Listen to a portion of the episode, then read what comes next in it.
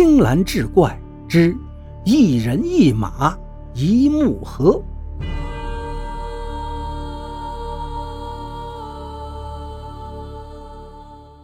黑金刚手下三个沙匪不安地问道：“老大，这小子杀不死，还越杀越多，可怎么办呢？”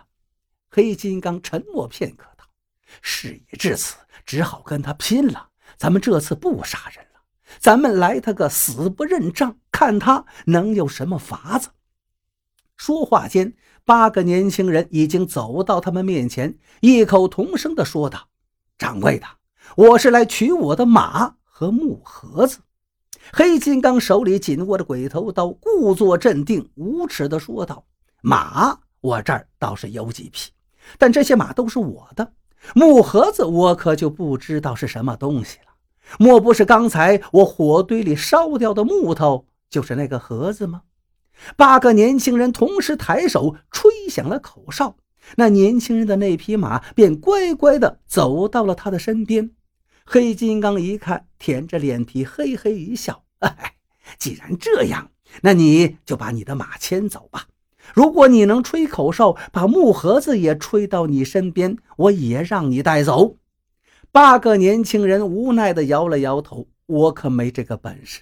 既然你不肯还我的木盒子，那就给我一把木盒里面的黑土吧。我这一个人变成八个人，实在麻烦得很呐。”黑金刚心中暗喜，说：“你的意思是只要一把黑土？”年轻人无奈地点了点头。黑金刚道：“那好，君子一言，驷马难追。”说完，黑金刚当真从行李中拿出木盒，又从木盒中取出一把黑土，递给其中一个年轻人。只见年轻人把黑土撒在地上，撒成一个圆圈。然后，八个年轻人依次跳到圆圈之中，每跳进去一个就消失一个，最后圆圈里只剩下一个年轻人。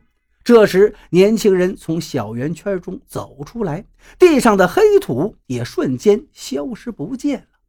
年轻人苦笑道：“我活了一千多年，却把老祖宗传给我的木盒子给弄丢了，真是愧对祖先呐！”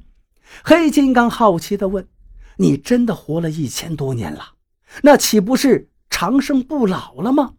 年轻人道：“你们只知道这木盒子黑土可以重金得金，重宝得宝，却不知道它还能瞬移千里，上天入地，长生不老啊！哎，可惜了，这一盒子的黑土落在你们手里，算是浪费了。”黑金刚的大黑脑袋里开始打起了小算盘。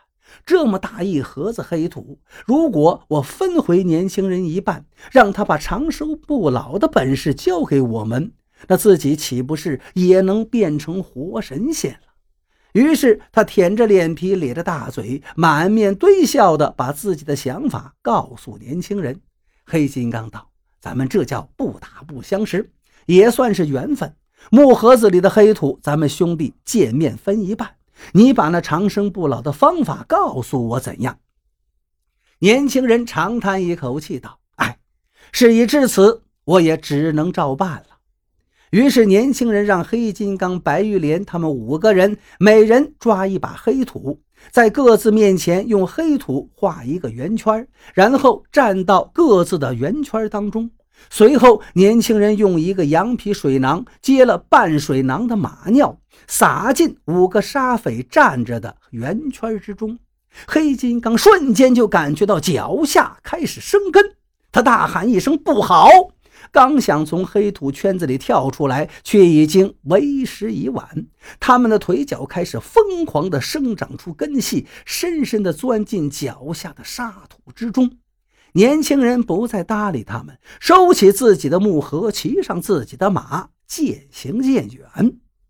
夜幕之中，大漠官道上传来年轻人的歌声：“一人一马一木盒，走遍大漠不愁吃喝，逍遥快活。”第二天天亮的时候。路过的驼队发现路边有五处枝繁叶茂的骆驼草，这骆驼草可是骆驼行走在沙漠中的主要食物。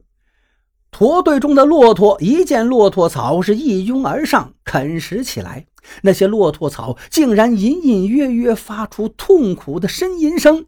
骆驼们当然不会知道，这些骆驼草是由五个曾经杀人不眨眼的沙匪所变。